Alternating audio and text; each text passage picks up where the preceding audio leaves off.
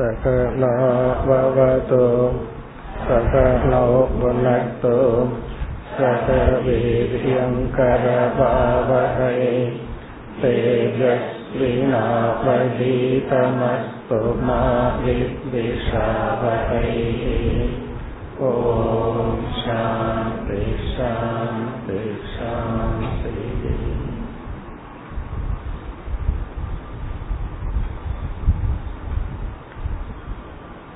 இருபத்தி ஐந்தாவது ஸ்லோகம்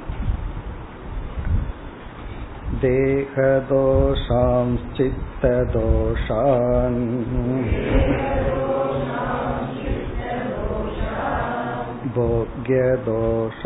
भोग्यदोषाननेकषः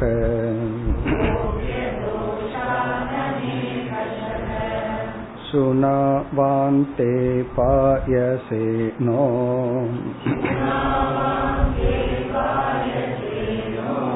कामस्तद्वद्विवेकिनः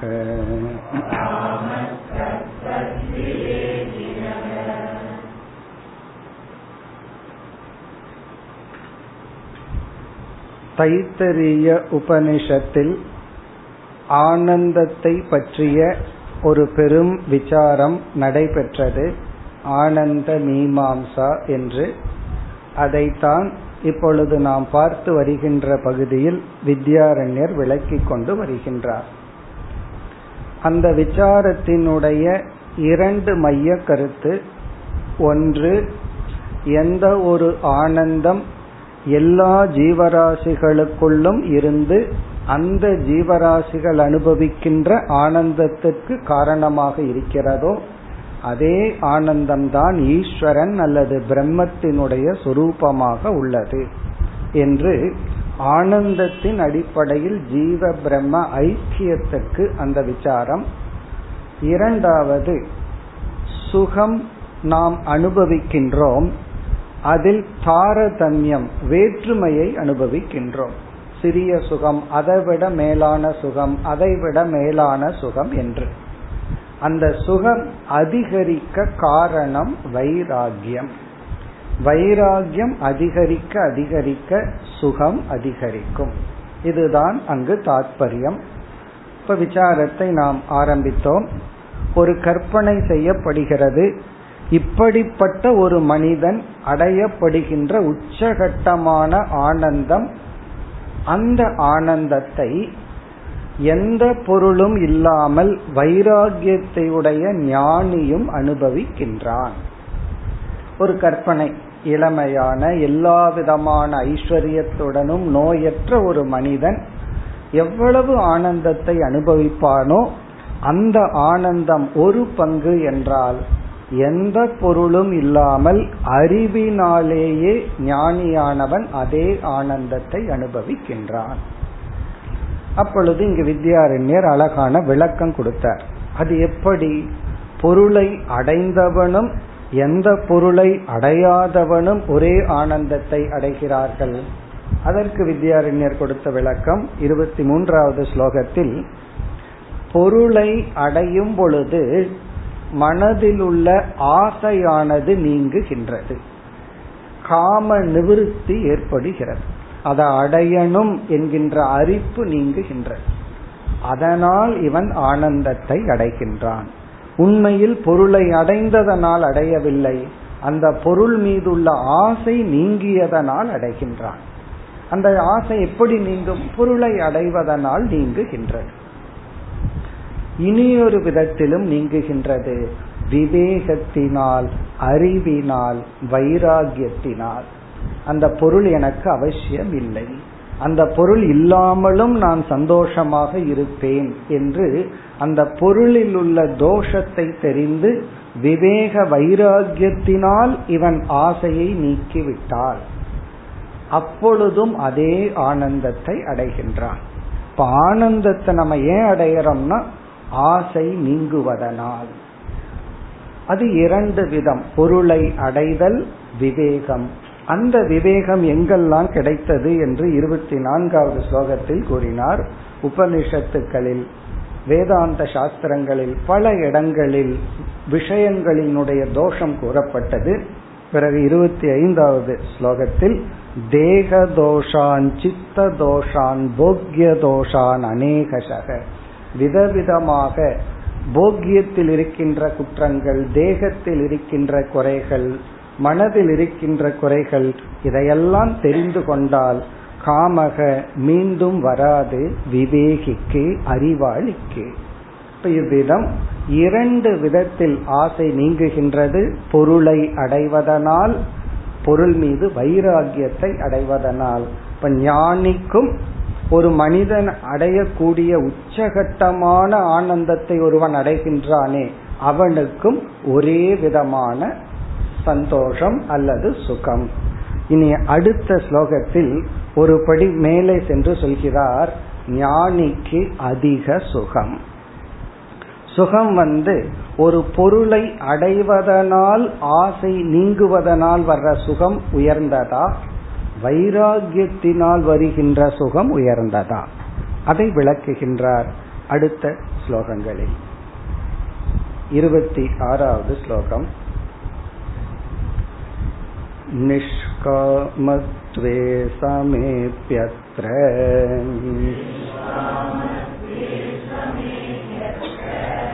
राज्ञः साधनसञ्चये दुःखमासीत् भाविनाशात् அதிபீரணுவர்த்ததே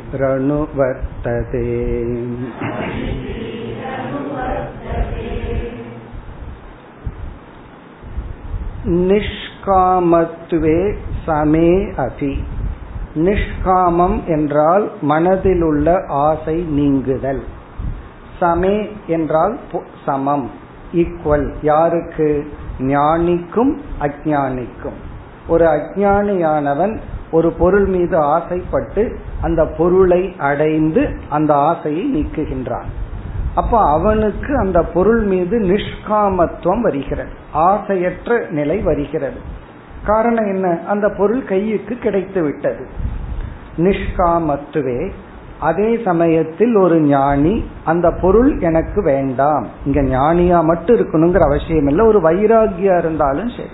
அந்த பொருள் எனக்கு வேண்டாம் என்று அந்த பொருளில் வருகின்ற சுகத்தை விவேகத்தினாலேயே நீக்கி பொருள் இல்லாமலேயே அந்த ஆசையிலிருந்து விடுதலை அடைகின்றான்.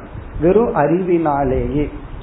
சமே அப்படி ரெண்டு பேருத்துக்கும் மனதில் உள்ள ஆசையின்மை என்பது சமமாக இருந்த போதிலும் அத்த ஆனால் இங்கு ராஜ்யக சாதன சஞ்சயே துக்கமாசி. நம்ம ஒரு மனுஷனை கற்பனை பண்ணி வச்சிருக்கிறோம். ஒரு ராஜா இளமையானவன் அறிவுடையவன் ஆரோக்கியத்தை உடையவன் பகைவனற்ற ராஜ்யத்தை உடையவன். அவனுக்கு அந்த ராஜாவுக்கு சாதன சஞ்சயே அந்த பொருளை அடைவதற்காக துக்கம் ஆசீத். அவன் பெரும் துயரத்தை அடைந்தான். அதாவது ஒன்ன சம்பாதிக்கணும் ஒன்ன அடையணும்னா சும்மா எல்லாம் அடைஞ்சிட முடியாது. அதுக்காக கஷ்டப்படணும். அவனுக்குள்ள ஒரு பெயின் இருந்தது. ஒரு பொருளை அடையணும் அப்படின்னா அதற்கு அவன் துயரப்பட்டான். சரீர துக்கம் அதாவது லாஸ் இங்க துக்கம்னா நஷ்டம். ஆரோக்கியத்தை இழக்கணும் காலத்தை இழக்கணும் டைமை எல்லாத்தையும் இழக்கணும். எதையோ ஒன்று இழந்தா தான் ஒரு பொருள் நம்ம கைக்கு கிடைக்கும். அது மட்டுமல்ல துக்கமாசி பாவி நாசாத் எந்த பொருளை அடைந்தாலும் அந்த பொருள் இயற்கையில் அழிவுக்கு உட்பட்டது. பாவி நாசம் என்றால் கொஞ்ச நாள்ல அழிந்து விட போகிறது. பாவினா ஃபியூச்சர் நாசம்னா கொஞ்ச நாள்ல இது அழிந்து விட போகும் என்ற எண்ணத்தினால் அதிபீகி அணுவர்த்ததே அவனுக்குள் பயம் தொடர்ந்து இருந்து கொண்டே இருக்கும். அதிபீகினா அதிகமான பயம். காரணம் என்ன? அதிகமான சொத்து அதிகமான பயம். நம்ம மனசுல பயத்தினுடைய வெயிட் என்ன அப்படின்னா பாக்கெட்ல இருக்கிற மணியினுடைய வெயிட் காசே இல்லைன்னு வச்சுக்கோமே காசு தொலைஞ்சு போகும்னு பயம் இருக்காது. ஒரு நகையும் இல்லைன்னு வச்சுக்கோமே ஒரு பயம் இருக்காது. அப்ப நகையினுடைய வெயிட் தங்கத்தினுடைய வேல்யூவும் பயத்தினுடைய வேல்யூவும் சமம். எவ்வளவு பொருள் இருக்கோ அது நம்மை விட்டு சென்று விடும் களவாடி விடுவார்கள் அல்லது நம்மை விட்டு சென்று விடுங்கிற பயமும் இருக்கின்றது. இவ்விதம் இந்த உலகத்தில் இருக்கிற பொருளை அடைஞ்சு ஆசையை நீக்கியவனுக்கு அடைவதில் ஒரு கிளேஷம் ஒரு துக்கம் இருந்தது. பிறகு அதை இழந்து விடுவோமோ என்ற பயம் அவனை அறியாமல் அந்த சப்கான்சியஸ் மைண்ட்ல ஓடிட்டே இருக்கும் அதனாலதான் பணத்தை ஒரு இன்செக்யூரிட்டினால சம்பாதிக்கிறோம். என்ன நினைச்சிட்டு பணம் என்ன பாதுகாக்கும் அப்படின்னு. அடைஞ்சதுக்கு அப்புறம் தான் தெரியுது அதை நம்ம பாதுகாக்க வேண்டியது அது நம்ம பாதுகாக்கிறத போய் நாம அதை ப்ரொடெக்ட் பண்ண வேண்டியது இருக்கு.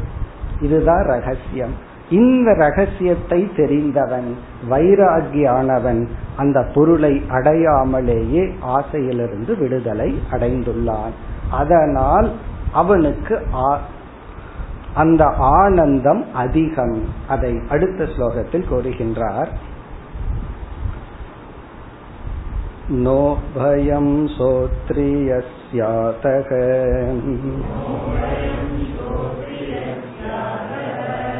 तदानन्तोऽधिकोऽन्यतः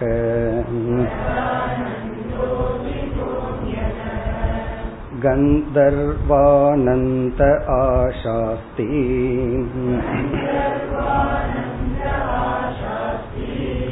राज्ञो नास्ति विवेकिनः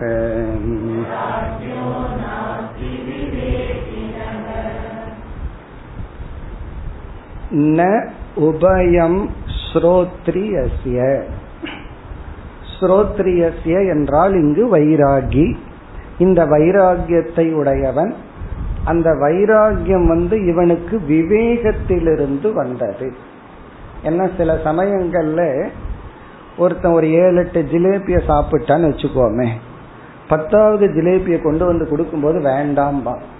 அது என்ன வைராகியத்துல வந்ததா என்ன? இல்லை. அந்த நேரத்துல இந்திரியங்கள் சோர்வடைந்து விட்ட ஒரு மூணு மணி நேரம் கழிச்சு கொடுங்கன்னு சொல்லுவான். இல்ல வாங்கி வச்சுட்டு அப்புறம் சாப்பிட்றேன்னு சொல்லுவான். காரணம் என்ன? வைராகியம் விவேகத்திலிருந்து வர வேண்டுமே தவிர அது சோர்வினாலோ அல்லது அறியாமையிலிருந்தோ அந்த காம நிவர்த்தி வரக்கூடாது. அதனாலதான் ஸ்ரோத்ரியசிய சாஸ்திரத்திலிருந்து விவேகத்தை அடைந்து அதனால் வைராகியத்தை அடைந்தவனுக்கு ந உபயம். இரண்டும் இல்லை. இங்க இரண்டு என்று சொல்வது சென்ற ஸ்லோகத்தில் சொன்ன துக்கம் பயம். அதாவது இவனுக்கு அந்த பொருளை அடையிற விஷயத்துல ஏற்பட்ட துக்கமும் இல்லை. பிறகு பயமும் இல்லை. அந்த பொருள் நம்மைய விட்டு போய்விடுமோ என்ற பயமும் இல்லை. பொருள்கள் வர வர நம்ம எரியாமல் அந்த சுதந்திரத்தை இழந்து விடுவோம். அந்த ஒரு டிபெண்டன்ஸ் நமக்கு வந்துடும் அது இருந்தா தான் அதே போல உறவுகள் மனிதர்கள் எல்லாம் இருந்தா தான் என்று ஒரு கண்டிஷன் மைண்ட்ல வந்துடும் பொருள்னா இந்த இடத்துல ஜட பொருள் மட்டுமல்ல உணர்வுடைய கூடிய பொருள்களும். வயதாகும் பொழுது எல்லாம் நம்ம விட்டு போயிடுவாங்க. கடைசியில எதை நமக்கு கொடுப்பாங்க தெரியுமா? ஒரு நல்ல சேர் நல்லா சாஞ்சு படுத்துக்கிற சேரை கொடுத்துட்டு போயிடுவாங்க. அப்போ ஒரு லோன்லினஸ் வரும். அதை வந்து எமோஷனல் லோன்லினஸ் என்று சொல்வார்கள். எமோஷனல் லோன்லினஸ்னா என்ன யாருமே பார்த்துக்கிறதுக்கு இல்லையே. நீ நல்லா இருக்கியான்னு கேட்கறதுக்கு ஆள் இல்லையே. அப்படின்னு சொல்லி. காரணம் என்ன? அது ஒரு ஏக்கம். ஸோ அதெல்லாம் ஏன் வருது அப்படின்னா பற்று. பற்றுனால வருகிறது. வைராகியம் வந்துடுச்சுன்னு வச்சுக்கோமே யாரு எனக்கு அன்பு பிச்சை போட வேண்டாம்? எப்படி இருக்கீங்கன்னு கேட்க வேண்டாம் நான் நல்லா இருக்கேன். எப்படி மனதளவில் உடல் அளவில் அல்ல மனதளவில். அப்படி ந உபயம். இந்த துக்கமும் பயமும் இல்லை. காரணம் என்ன? விவேகத்தினால். அதை விளக்குகின்றார் தது ஆனந்தக அதிகக அந்நதக. மற்றவனை காட்டிலும் அந்நதக. பொருளை அடைஞ்சு சந்தோஷத்தை அடைகிறவனை காட்டிலும் அந்நதக அதிகக ஆனந்தக. இவனுக்கு அதிகமான ஆனந்தம். காரணம் என்ன? விவேகத்தினால். எனக்கு அது வேண்டாம். அது அவசியம் இல்லை. எந்த பொருளும் எந்த உறவுகளும் எந்த மனிதர்களும் என்னுடைய சர்வைவலுக்கு தேவையா இருக்கலாம் என்னுடைய சந்தோஷத்துக்கு தேவை இல்லை அதாவது பிரிச்சு பார்க்கணும். நமக்கு மிருகங்களை போல எல்லாம் நம்மால வாழ முடியாது. சர்வைவலுக்கு எதோ தேவைதான். ஆனா நான் சந்தோஷமா இருக்கிறதுக்கு யாரும் தேவை இல்லை அதனாலதான் இளைஞர்கள் புரிஞ்சுக்க வேண்டியது தன்னுடைய பெற்றோர்களுக்கு சர்வைவல் நீட கொடுக்கணும் கொடுக்க முடியும். சந்தோஷத்தை கொடுக்க முடியாது. கொடுக்கிறது கடமை அல்ல. உங்க அம்மா அப்பாவை சந்தோஷமா வச்சிருக்கிறையான்னா சந்தோஷமா வச்சுக்கிறதுக்கான சூழ்நிலையை கொடுக்கறேன் சந்தோஷமா இருக்கிறது இல்லாதது அவங்கதான். அதை நம்ம புரிஞ்சுக்கணும். அது நம்ம கடமை அல்ல. எது நம்மளால கொடுக்க முடியாது அது கடமை அல்ல. அது அவரவர்கள் அடைய வேண்டியது புரிந்து கொள்ள வேண்டியது. அப்படி இங்க வந்து இவர்களுடைய ஆனந்தம் அதிகம். இப்ப இது வரைக்கும் நம்ம எப்படி பார்த்திருக்கிறோம். ஒரு மனிதன் அடையக்கூடிய உச்சகட்டமான ஆனந்தம் எதுவோ அது ஆனந்தத்தினுடைய ஒரு பங்கு. அதே ஆனந்தத்தை ஞானியும் அல்லது வைராகியத்தை அடைந்தவனும் அடைகின்றான். காரணம் இவனுக்கும் எதெல்லாம் ஒரு மனுஷன் ஆசைப்படலையோ அதை இவனும் ஆசைப்படல. அவன் ஏன் ஆசைப்படலைன்னா அடைந்து விட்டான். அதனால ஆசைப்படல. இவன் அறிவால் அந்த ஆசையை நீக்கி விட்டான் சொல்றதுக்கு நல்லா இருக்கு. ஆனா அறிவுல நீக்கிறது அதை விட கஷ்டம். அறிவால் அவ்வளவு சுலபமா நீக்க முடியறது இல்லையே எவ்வளவுதான் படிச்சாலும் எல்லாருடைய கம்ப்ளைண்ட் என்னன்னா படிச்சுட்டேன் தெளிவா தெரியுது. வைராகியம் மட்டும் வரல. இப்ப அறிவு இருக்கு வைராகியம் வரல. அதுக்கு என்ன காரணம்னா நம்மிடம் தர்மம் இல்லை. புண்ணியம் கொஞ்சம் குறைவா பண்ணியிருக்கோம். அப்ப அந்த தர்மம் தான் நமக்கு வந்து சித்த சுத்தியை கொடுக்க வேண்டும். அதனாலதான் கீதையிலிருந்து எல்லா வேதாந்த சாஸ்திரமுமே கர்ம யோகத்திலிருந்து வாழ்க்கையை ஆரம்பிக்க வேண்டும். அந்த கர்ம யோகம்தான் நமக்கு புண்ணியத்தை கொடுத்து அந்த புண்ணியத்துல எனக்கு சுகம் வேண்டாம். புண்ணியம்ங்கிறது பணம் மாதிரி. அந்த பணத்துல எனக்கு இன்பம் வேண்டாம். எனக்கு சித்த சுத்தி வேணும்னு கேட்கும் பொழுது நமக்கு அந்த வைராகியம்ங்கிறதான் சித்த சுத்தி அது கொஞ்சம் கொஞ்சமாக நமக்கு வருகின்றது. அப்ப நம்ம இதுவரைக்கும் என்ன பார்த்தோம்? ஒரு ஞானி அல்லது வைராகி வைராகியத்தினாலேயே ஆசையை நீக்கி எல்லா பொருளையும் அடைஞ்சவன் மனசுல ஆசையை நீக்கிட்டான். பொருள் அடைஞ்சதுனால அவனுக்கு என்ன சந்தோஷம் கிடைச்சதோ அதே போல ஒரு பொருளும் இல்லாமல் அல்லது அவன் எந்த பொருளை அடைஞ்சு ஆசையை நீக்கினானோ அந்த பொருளை அறிவினாலேயே நீக்கி ஆசையை நீக்கி சந்தோஷம் அடையறான் அடுத்ததா என்ன பார்த்தோம்? இவனுக்கு ஆனந்தம் அதிகம். வைராகியத்தை அடை வைராகியத்தினால் ஆனந்தத்தை அடையிறது அதிகம்னு பார்த்தோம். பிறகு உபனிஷத் அந்த கற்பனையை சற்று தொடர்கிறது. என்ன தொடர்ச்சி என்றால் ஒரு மனிதனால் அடையக்கூடிய ஆனந்தம் ஒரு பங்கு என்றால் அதைவிட நூறு பங்கு ஆனந்தத்தை மனித கந்தர்வன் அடைகின்றான். அப்படியே மேல் லோகம் போக போக லோகங்கள் அதிகரிக்க அதிகரிக்க இந்த போகிய வஸ்து ரிஃபைன் ஆயிட்டே போகுது. அதை அனுபவிக்கிற சரீரமும் ரிஃபைன் ஆயிட்டே போகும்.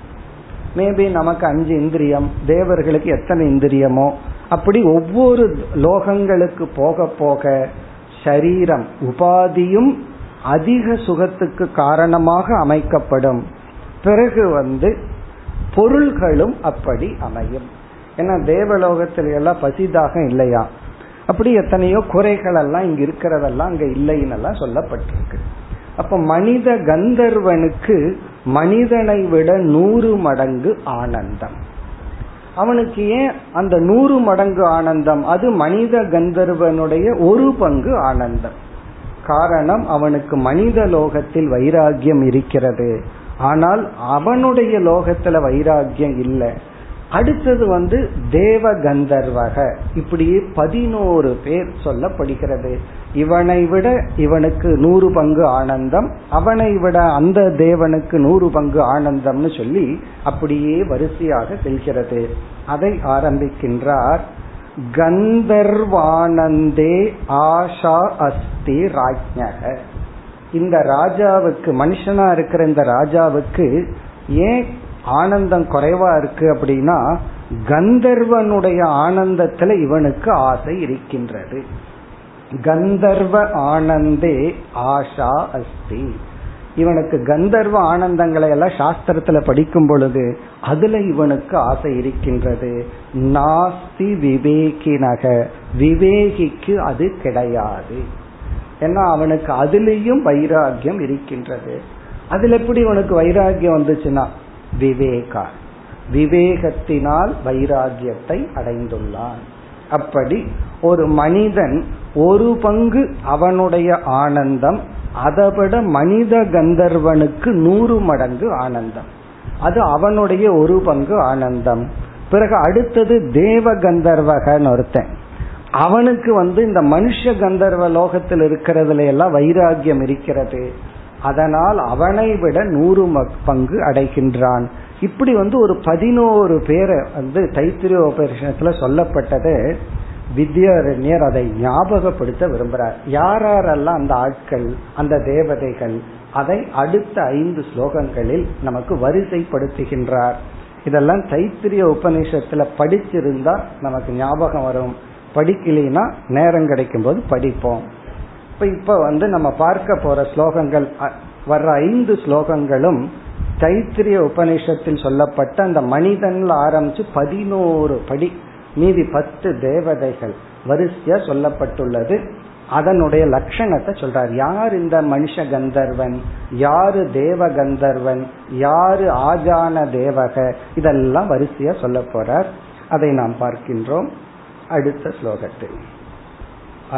अस्मिन् कल्पे मनुष्यः सन्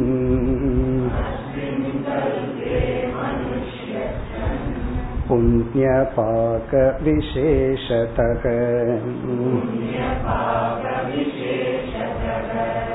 गन्धर्वत्वं समापन्नः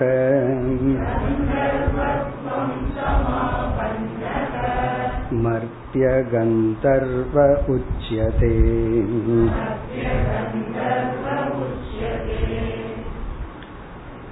உபனிஷத்தில் முதலில் எடுத்துக்கொள்ளப்பட்டது மனுஷ்யானந்தக மனிதனால் அனுபவிக்கக்கூடிய மேக்சிமம் உச்சகட்ட ஆனந்தம் அடுத்தது வந்து மனுஷ்ய கந்தர்வக அவனுக்கு வந்து மனிதன் அனுபவிக்கிறத விட நூறு மடங்கு ஆனந்தம் அதை விட நூறு மடங்கு அடுத்த ஆள் அப்ப இந்த மனுஷ்ய கந்தர்வன்கிறவன் யார்?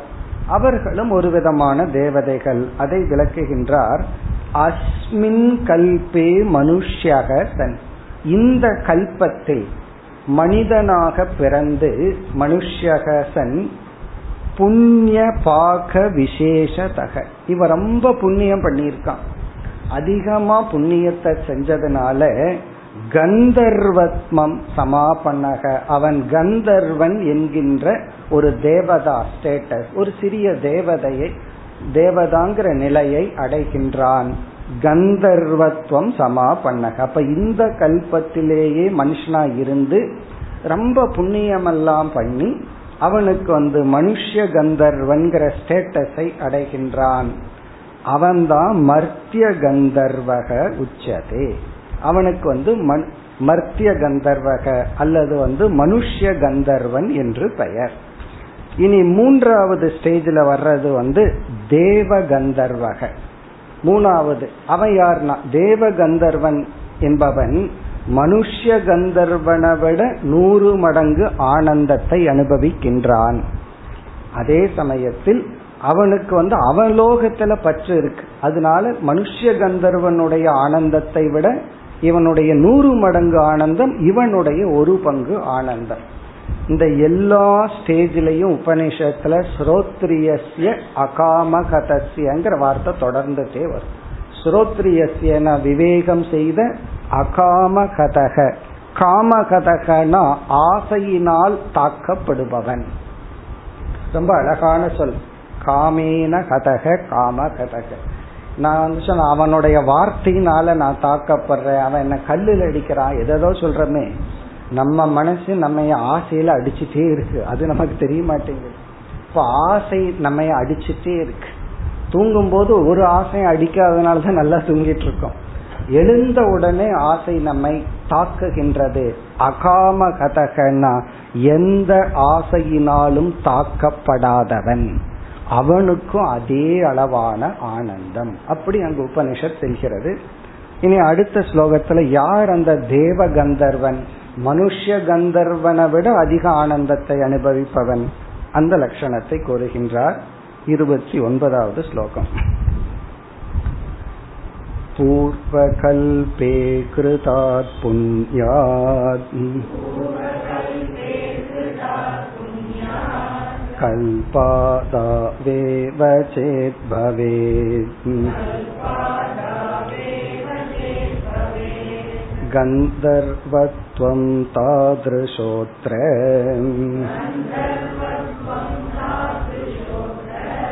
देवगन्धर्व उच्यते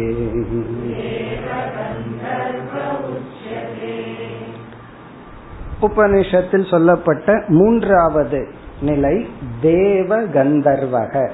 மனுஷக மனுஷ கந்தர்வக தேவ கந்தர்வக. யார் இந்த தேவ கந்தர்வன்? பூர்வ கல்பே கிருதாத் புண்ணியாத்.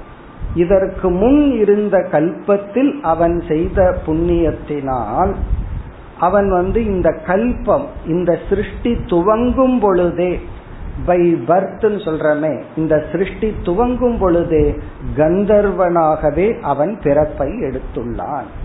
நம்ம சொல்றமல்ல இந்த நாட்டில் பிறந்து சிட்டிசன்ஷிப் வாங்கினியா? அல்லது வளர்ந்து வாங்கினியான்னு சொல்றமல்ல. அப்படி அவன் கந்தர்வனாகவே பிறக்கின்றான் இந்த கல்பத்தில். மனுஷ கந்தர்வன் வந்து இந்த கல்பத்துல செஞ்ச புண்ணியத்துல அவன் ஆகிறான். அவன் போய் ரொம்ப வருஷம் குடியிருந்து சிட்டிசன்ஷிப் வாங்குற மாதிரி. இவன் வந்து அங்கேயே பிறக்கின்றான். அதுதான் இங்க வித்தியாசம்.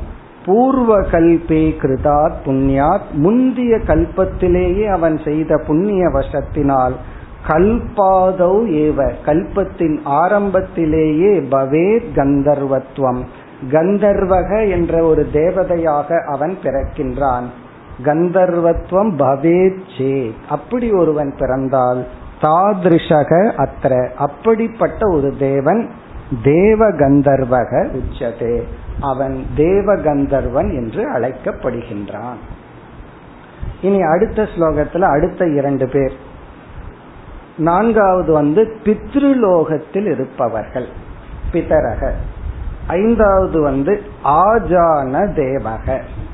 அவர்களை விளக்குகின்றார் அடுத்த ஸ்லோகத்தில். अग्निष्वातातयो लोके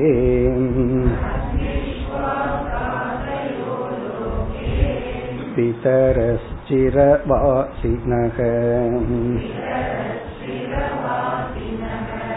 कल्पातावेव देवत्वम्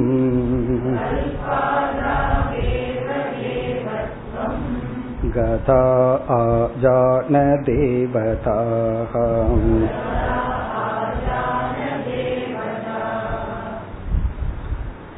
உபனிஷத்தில் கூறப்பட்ட நான்காவது தேவதைகள் பித்ருக்கள் பித்ருலோகத்தில் இருப்பவர்கள் அதுக்கு ஒரு எக்ஸாம்பிள் சொல்றார் சில பித்திருக்கள் எல்லாம் நல்ல காரியம் பண்ணிட்டு போனாங்கன்னா நல்ல குழந்தைகளை எல்லாம் வளர்த்தி தர்மப்படி வாழ்ந்துட்டு போயிருந்தால் அவர்கள் வந்து பித்ருலோகத்துல கொஞ்சம் வருஷங்கள் இருக்கின்றார்கள்.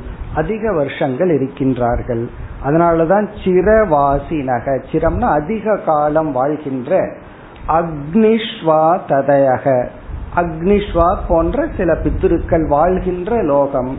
அது வந்து பித்ரு லோகம் அடுத்தது வந்து இரண்டாவது வரியில் கல்பாதவ் ஏவ தேவத்துவம் கதாக அதாவது கர்மத்தை ரெண்டா பிரிக்கிறோம். ஸ்மார்த்த கர்ம ஸ்ரௌத்த கர்மன்னு சொல்லி. ஸ்மார்த்த கர்மன்னா ஸ்மிருதியில் சொல்லப்பட்டுள்ள கர்மங்கள். அதை செய்து தேவத்துவ தேவன்கிற ஸ்டேட்டஸ அடைஞ்சவன் வந்து ஆஜான தேவாகா. ஆஜானகன தேவலோகம். அந்த தேவலோகத்துல ஸ்மார்த்த கர்மத்தினால் அடைந்தவர்கள் அது இரண்டாவது வரியில் சொல்லப்படுகிறது. கல்பாதவ்யேவ தேவத்துவம் இந்த கல்பத்தின் ஆரம்பத்திலேயே ஸ்மார்த்த கர்மத்தினால் தேவத்துவத்தை அடைந்தவர்கள் ஆஜான தேவாக. இது வந்து அஞ்சாவது. இதெல்லாம் நம்ம எப்படி புரிஞ்சுக்கணும்? இவர்கள் வந்து இதற்கு முன் இருக்கிற லோகத்துல பற்றில்லை. ஆகவே அவர்களை விட நூறு மடங்கு சந்தோஷத்தை உடையவன். இதுல எல்லா ஸ்டேஜிலையும் தொடர்ந்து டிராவல் பண்றவர் யாருன்னா? ஸ்ரோத்ரியன் அகாமகதஸ்ய. எல்லா ஸ்டேஜிலையும் ஸ்ரோத்ரியனுக்கும் பிறகு வந்து ஆசையினால் தாக்கப்படாதவனுக்கும் அதே ஆனந்தம். இனி அடுத்தது வந்து ஆறாவது வந்து கர்ம தேவக. அது யார்? அடுத்த ஸ்லோகத்தில் குறிப்பிடுகின்றார் अस्मिन् कल्पेष्वमेधाति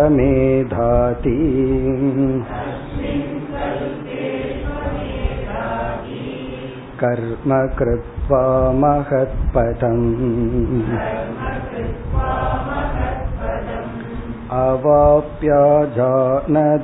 अवाप्याजानदेवैर्याः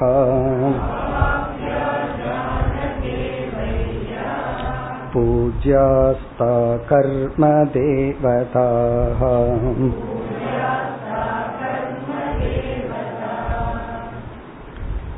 கர்ம தேவர்கள் என்பவர்கள் ஸ்ரௌத்த கர்மத்தினால் தேவத்துவத்தை அடைந்தவர்கள் அதுதான் சொல்லப்படுகிறது அஸ்மின் கல்பே இந்த கல்பத்திலேயே அஸ்வமேதாதி கர்ம அஸ்வமேத யாகம் எல்லாம் கேள்விப்பட்டிருப்பீர்கள். அப்படிப்பட்ட பெரிய பெரிய யாகங்களை எல்லாம் செய்து கர்ம கிருத்வா அப்படிப்பட்ட பெரிய கர்மங்களை செய்து மகத்பதம் அவாப்பிய ஒரு பெரிய பதவியை அடைகின்றார்கள். அந்த பதவியை அடைந்த தேவர்களுக்கு கர்ம தேவர்கள் என்று பெயர். இந்த கர்ம தேவர்களை வந்து இதற்கு முன்னாடி இருந்த ஆஜான தேவர்களெல்லாம் வணங்குவார்கள். இந்த சீனியர் ஆபீசர் ஜூனியர் ஆபீசர்னு சொல்றமே அதே போல. அந்த தேவலோகத்துல போனாலும் அங்கேயும் போட்டி பொறாமைகள் எல்லாம் இருக்கும். அதனாலதான் அதுவும் மோட்சம் இல்லை என்று நம்ம சொல்றோம். அதைத்தான் சொல்றார் ஆஜான தேவைகி யா பூஜ்யாக பூஜ்யாகனா வணங்கத்தக்கவர்கள். இந்த ஆஜான தேவர்கள் எல்லாம் இந்த கர்ம தேவர்களை வணங்குகின்றார்கள். அவர்கள் கர்ம தேவர்கள். திடீர்னு வித்யாரண்யருக்கு அவர்களை எல்லாம் சொல்லணும்னு ஞாபகம் வந்துடுச்சு அதனால சொல்லிட்டு இருக்கார் இனி அடுத்த ஸ்லோகத்துல மீதி இருக்கிற அனைவரையும் சொல்லி விடுகின்றார் இந்த ஒரே ஸ்லோகத்துல வந்து ஏழுல இருந்து பதினோரு வரைக்கும் உள்ள அனைத்து தேவர்களையும் குறிப்பிடுகின்றார் அடுத்து முப்பத்தி இரண்டாவது ஸ்லோகம் यमग्निमुख्या देवास्युः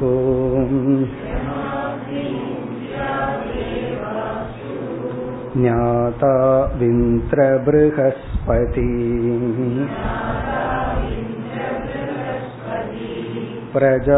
प्रजापतिर्विराट् प्रोक्तः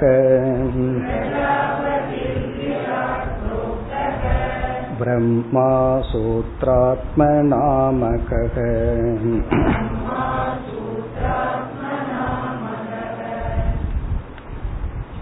அடுத்தது வந்து அக்னி தேவன் வாயு தேவன் முதலிய சாதாரண நமக்கு ஃபேமஸான தேவர்கள்.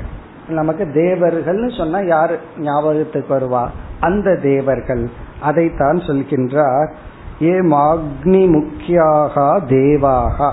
அதுல வந்து எட்டு வசுக்கள் பதினோரு ருத்ரர்கள் பிறகு ஆதித்ய தேவர்கள் பனிரெண்டு ஆதித்ய தேவர்கள் இவர்கள் எல்லாம் அடங்குவார்கள். இதெல்லாம் நமக்கு தெரிஞ்சதுதான்.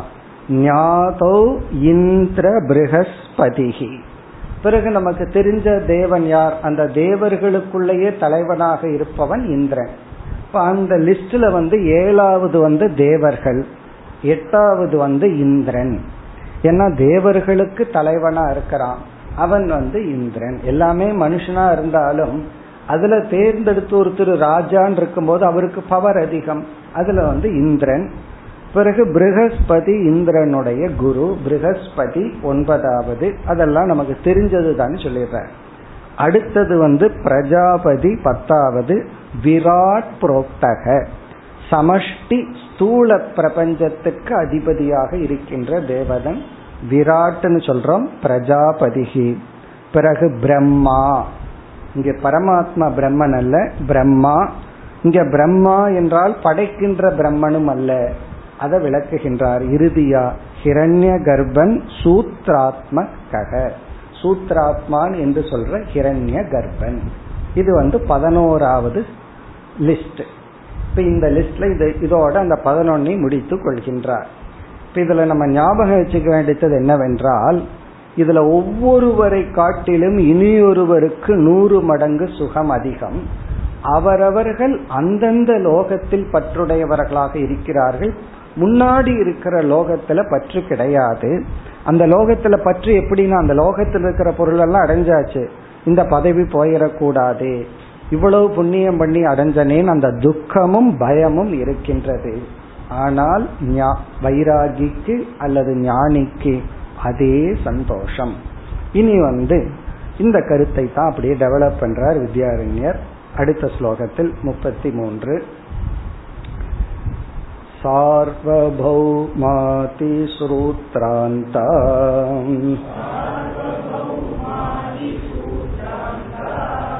उत्तरोत्तरकामिनः अवाङ्मनसगं योऽयम्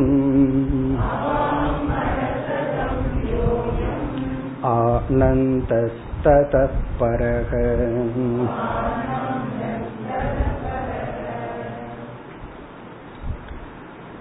தெளிவுபடுத்துகின்றார் இந்த ஒரே ஸ்லோகத்தில் சார்வபௌமாதி சூத்ராந்தாகா சார்வபௌம என்பது எல்லா இந்த பூலோகத்தில் உள்ள பொருள்களையும் நிலத்தையும் தான் வைத்திருப்பது மனுஷ ஆனந்தக அதுல ஆரம்பிச்சு சார்வபௌமாதி. அது முதற்கொண்டு சூத்திர அந்தாகா. சூத்திரம்னா ஹிரண்ய கர்ப்பன். ஹிரண்ய கர்ப்பன் வரை. அப்ப வந்து அந்த கிரடேஷன் வந்து மனுஷன்ல ஆரம்பிச்சு ஹிரண்ய கர்ப்பன் வரை உத்தரோத்தர காமினக. அவரவர்கள் அதற்கு அடுத்ததில் ஆசைப்பட்டு கொண்டிருக்கின்றார்கள். மனுஷனுக்கு மனுஷ கந்தர்வத்துல ஆசை. மனுஷ கந்தர்வனுக்கு தேவ கந்தர்வனுடைய பொருள் மீது ஆசை. அவனுக்கு வந்து பித்ருலோகத்தை பார்த்து பொறாமப்பட்டுட்டு ஆசைப்பட்டுட்டு இருக்கான். அப்படி உத்தரோத்தர காமினக. அவர்களுக்கு மேல் உள்ளதை பார்த்து ஆசைப்படுகிறார்கள். இந்த உலகத்திலேயே அதுதானே நடந்திருக்கு. நான் என்ன மாடல் செல்போன் வச்சிருக்கிறேன் நீ என்ன மாடல் செல்போன் வச்சிருக்கிற உன்னை விட அடுத்த லேட்டஸ்ட் நான் வச்சிருக்கேன். காஸ்ட்லியா நான் வச்சிருக்கேன். இவரே ஏற்கனவே ஐம்பதாயிரம் ரூபாய்க்கு வாங்கி வச்சிருப்பாரு. அதுல சந்தோஷம் இல்ல. பாரு அவன் அதுக்கு மேல வச்சிருக்கான் அப்போ தனக்கு எது இல்லையோ தன்னை சார்ந்தவர்களுக்கு எது அதிகமா இருக்கோ அதை பார்த்து பார்த்து மனிதன் வந்து இருப்பதை இழந்து விடுகின்றான். இந்த ஆனந்தம் எல்லாம் இருக்கே. இதெல்லாம் வாயால விளக்க முடியாது. உணரத்தான் முடியும். அவாங் மனச கம்யோயம். அவான் வாக்குல விளக்க முடியாத மனசிலையும் விளக்க முடியாம வெறும் உணரக்கூடிய இந்த ஆனந்தமானது ஆனந்தக ததப்பரக. இந்த ஆனந்தத்தையே விளக்க முடியாதுன்னா பிரம்மத்தினுடைய ஆனந்த சுரூபத்தை விளக்க முடியுமோ? அது ததப்பரக. இதுக்கெல்லாம் தாண்டி இருக்கின்றது. இந்த அனுபவிக்கின்ற ஆனந்தத்திற்கு அப்பாற்பட்டு இருக்கிறது. இந்த ஆனந்தத்தை சொல்லு எவ்வளவு ஆனந்தம்னு வெயிட் போட்டு கொடுன்னா காட்ட முடியுமோ? அதை அனுபவிக்கத்தான் முடியும். ஆனா அந்த பிரம்மானந்தம் இதுக்கெல்லாம் அப்பாற்பட்டது. சாதாரண ஆனந்தத்தையே விளக்க முடியாதுன்னா வாக்குக்கும் மனதிற்கும் அப்பாற்பட்ட அந்த சொரூபானந்தமானது எல்லோருக்கும் மேலாக உள்ளது. இனி அடுத்த ஸ்லோகத்தில் வைராகியத்தின் பெருமையை குறிப்பிடுகின்றார். வைராகிய மகிமா முப்பத்தி நான்கு. तैस्तैकाम्येषु सर्वेषु।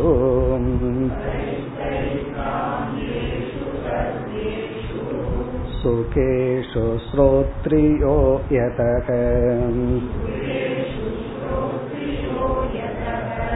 निःस्पृहस्तेन सर्वेषाम्। आनन्ता सन्ति तस्य ते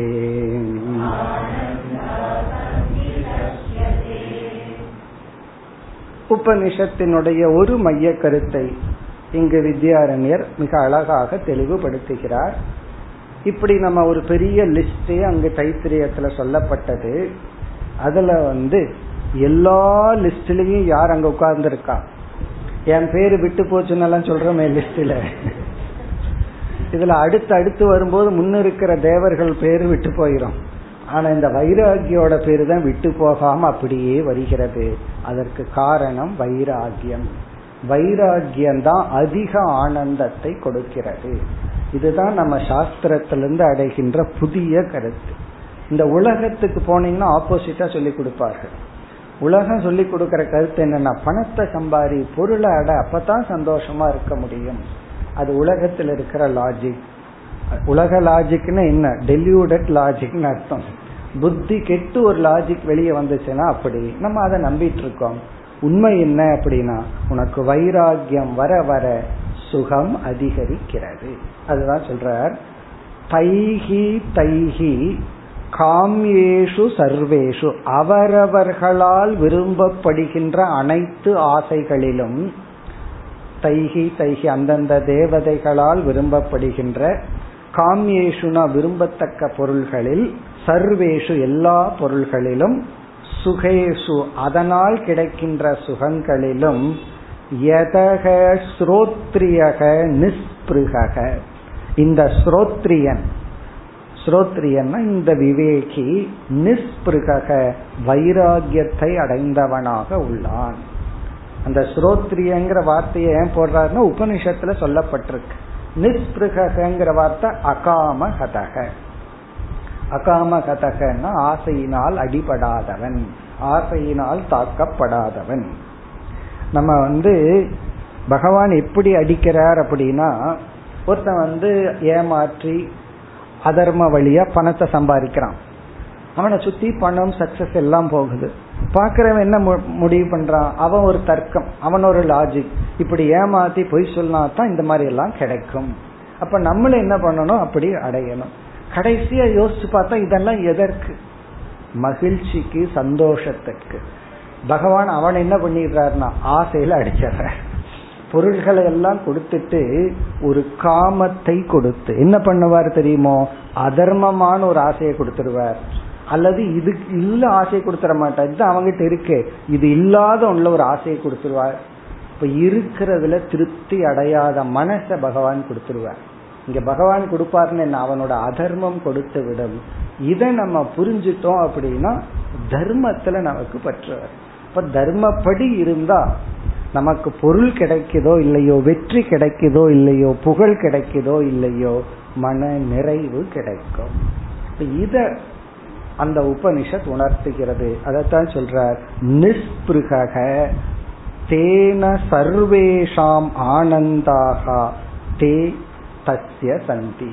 அதனால் இந்த அனைத்து தேவர்களும் ஹிரண்ய கர்ப்பன் வரை உள்ள அனைத்து ஆனந்தங்களும் இந்த வைராகிக்கு கிடைக்கின்றது. அப்ப யார் ரிச்சஸ்ட் பர்சன்னா நம்ம வந்து ரிச்சஸ்ட் பர்சன்னா எவ்வளவு டேர்ன் ஓவர் பண்ணுது அவன் பிசினஸ் நினைச்சு வச்சுட்டு இருக்கிறோம் அவன் மைண்ட் எவ்வளவு ஆசையிலிருந்து டேர்ன் ஆகுதுங்கிறது தான் ரிச்சஸ்ட் பர்சனுடைய லட்சணம். அப்ப இவன் யாருன்னா இந்த வைராகி தான் ரிச்சஸ்ட் பர்சன் காரணம் என்ன? எந்த ஆசையினாலும் தாக்கப்படாதவன். பிறகு வந்து இந்த வைராகியையே ஒரு ஞானியாக நாம் பார்த்தால் அவனுக்கு வந்து என்ன ஞானத்தினால் பொறாமையிலிருந்து விடுதலை அடைகின்றான் ஆசையிலிருந்து விடுதலை அடைகின்றான் மிக அழகான ஒரு முக்கியமான அடுத்த ஒரு ஸ்லோகம் முப்பத்தி ஐந்து सर्वकामाप्तिरेषोक्ता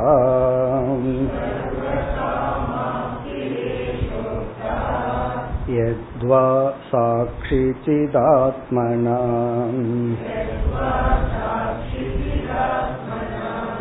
स्वदेहवत् सर्वदेहेषु।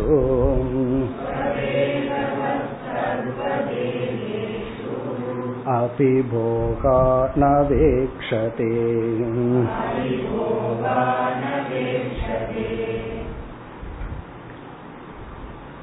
இந்த இடத்தில் ஞானியினுடைய அந்த ஞானம் விளக்கப்படுகிறது.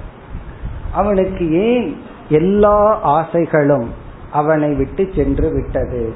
அவன் ஏன் ஆசையினால் தாக்கப்படுவதில்லை? அகாம கதக கஸ்மா எதனால் அவனுக்கு உள்ள ஆசைகள் வந்து தாக்கப்படுவதில்லை? அவன் எப்படி இந்த ஆசையிலிருந்து விடுதலை அடைந்தான்? அப்ப இந்த ஞானம் அவனோட விஷன் என்ன? ஞானியினுடைய விஷன் என்ன?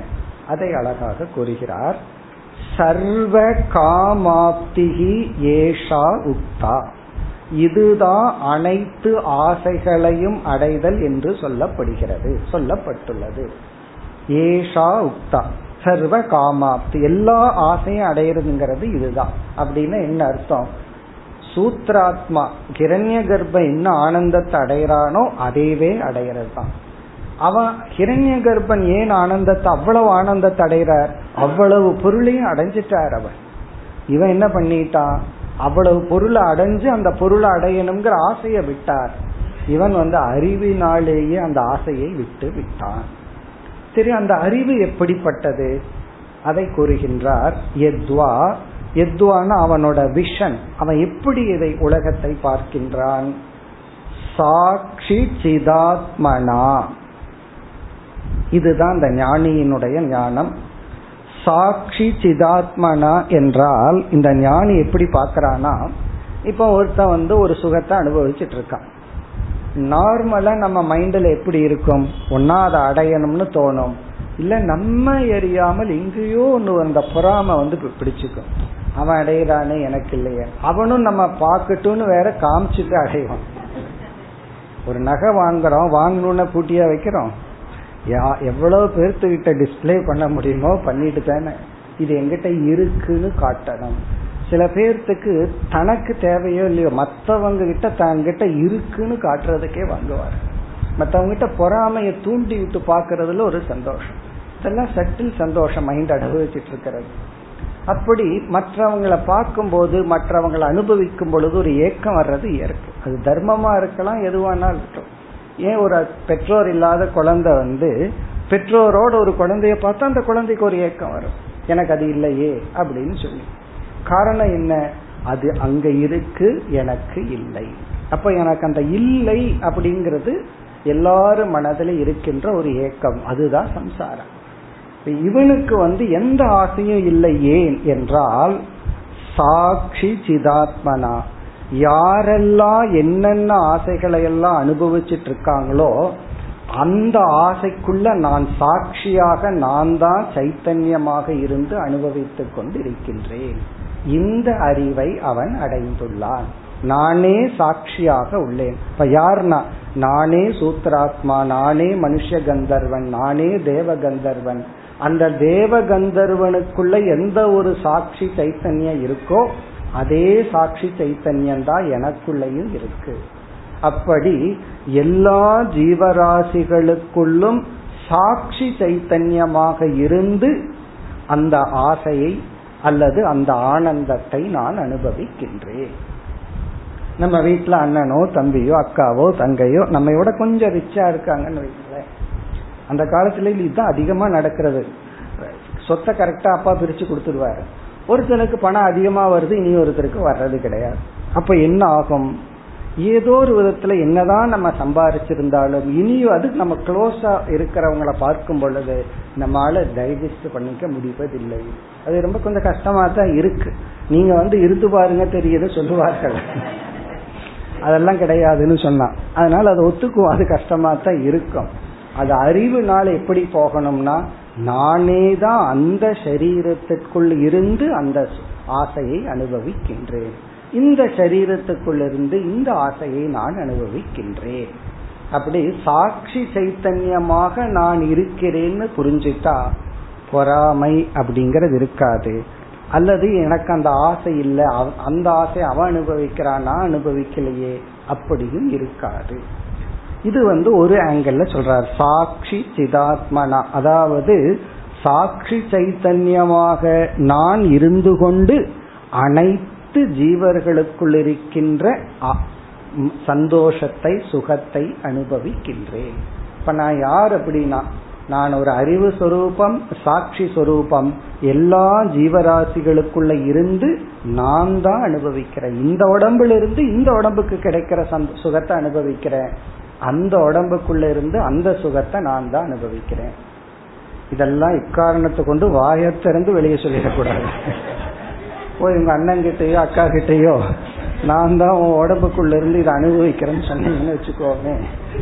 அது பேய் பிசாசுங்கிற அர்த்தம். ஆயிடும் ஸோ இதெல்லாம் வெளியே சொல்ல முடியாத நாமளாக மனசுக்குள்ள புரிஞ்சுக்க வேண்டிய இந்த அறிவுல பொறாமை நினைக்கணும் பொறாமையை நீக்கினாவே ஆசை போயாச்சுன்னு அர்த்தம். அந்த பொறாமைங்கிறது பலமுறை நான் கிளாஸ்ல சொல்லியிருக்கேன். பிரம்மத்துக்கு அடுத்து வியாபிச்சிருக்கிற பொருள் பொறாமை தான். பிரம்ம எல்லா இடத்துலயும் வியாபிச்சிருக்கு. அதுக்கு அடுத்தது யார் வியாபிக்கிறான்னா பொறாமை தான். அதாவது அதை ஏற்றுக்கொள்ளாத ஒரு மனநிலை. மற்ற கெட்ட குணத்தையாவது நம்ம பெருமையா சொல்லுவோம். சில பேர் எனக்கு கோபம் வரும்னு பெருமையா சொல்லுவார். சில பேர் எனக்கு யாராவது பண்ணிட்டா நான் பழி வாங்கிடுவேன்னு பெருமையா சொல்லுவார்கள். யாருமே நான் ஒரு பொறாமக்காரன்னு பெருமையா சொல்வதில்லை. அதுவே நமக்கு அசிங்கமா இருக்கு. அதனாலதான் அந்த குணம் நம்மிடமிருந்தே நமக்கு மறைந்திருக்கிறது. சில குணங்கள் எல்லாம் நம்ம கிட்ட இருந்தா தெரிஞ்சிடும் கோபம் நம்ம கிட்ட இருந்தா தெரிஞ்சிடும் பழி வாங்குற நமக்கு இருந்தா நமக்கும் தெரியும் மற்றவங்களுக்கும் தெரியும். இந்த பொறாமை இருக்கே அது கேன்சர் மாதிரி உள்ளேயே இருந்துட்டு தெரியாம இருக்கும். கடைசி நேரத்துல தான் மேனிஃபெஸ்ட் ஆகும். அது வரைக்கும் தெரியாம இருக்கும். அதுக்கு காரணம் என்ன?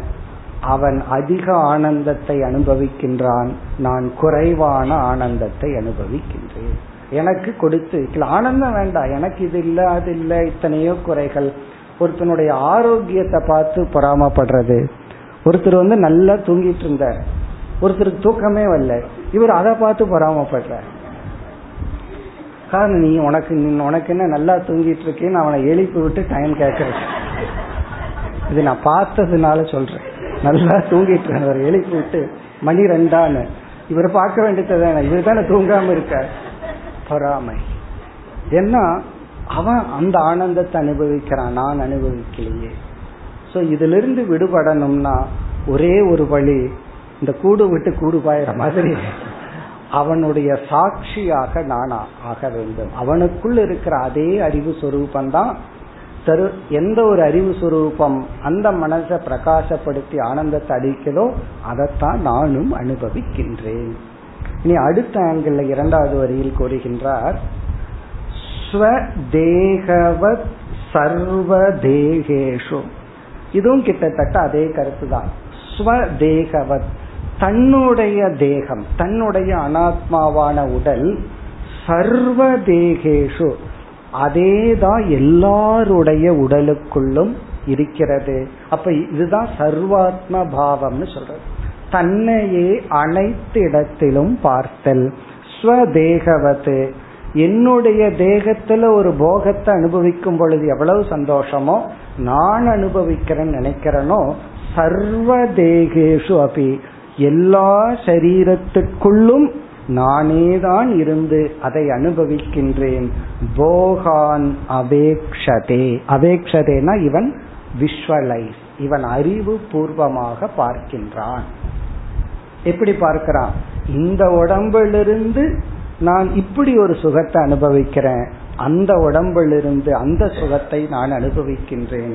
அப்ப பறவையை பார்த்தோம்னா நான் பறவையினுடைய உடலிலிருந்து பறந்து கொண்டிருக்கின்றேன்.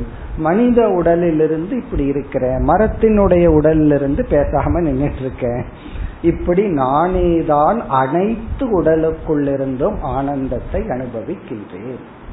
இதெல்லாம் சரியா புரிஞ்சுட்டா தான் சரியா புரிஞ்சுக்க முடியும். இல்ல அப்படின்னா இதே லாஜிக்க சொல்லிட்டு அப்ப அனைத்து உடல்ல இருக்கிற துக்கத்தையும் நான் அனுபவிக்கிறேன்னு சொல்ல ஆரம்பிச்சிருவோம். இதை நம்ம எப்படி புரிஞ்சுக்கணும் என்றால் பொறாமை எனக்கு இல்லை. காரணம் யாரை பார்த்து நான் பொறாமப்பட வேண்டாம். எதை பார்த்தும் யாரை பார்த்து நான் எங்க வேண்டாம். காரணம் என்ன? நான் அந்த உடம்புல அதை அனுபவிக்கிறேன். இந்த உடம்புல இதை அனுபவிக்கிறேன்.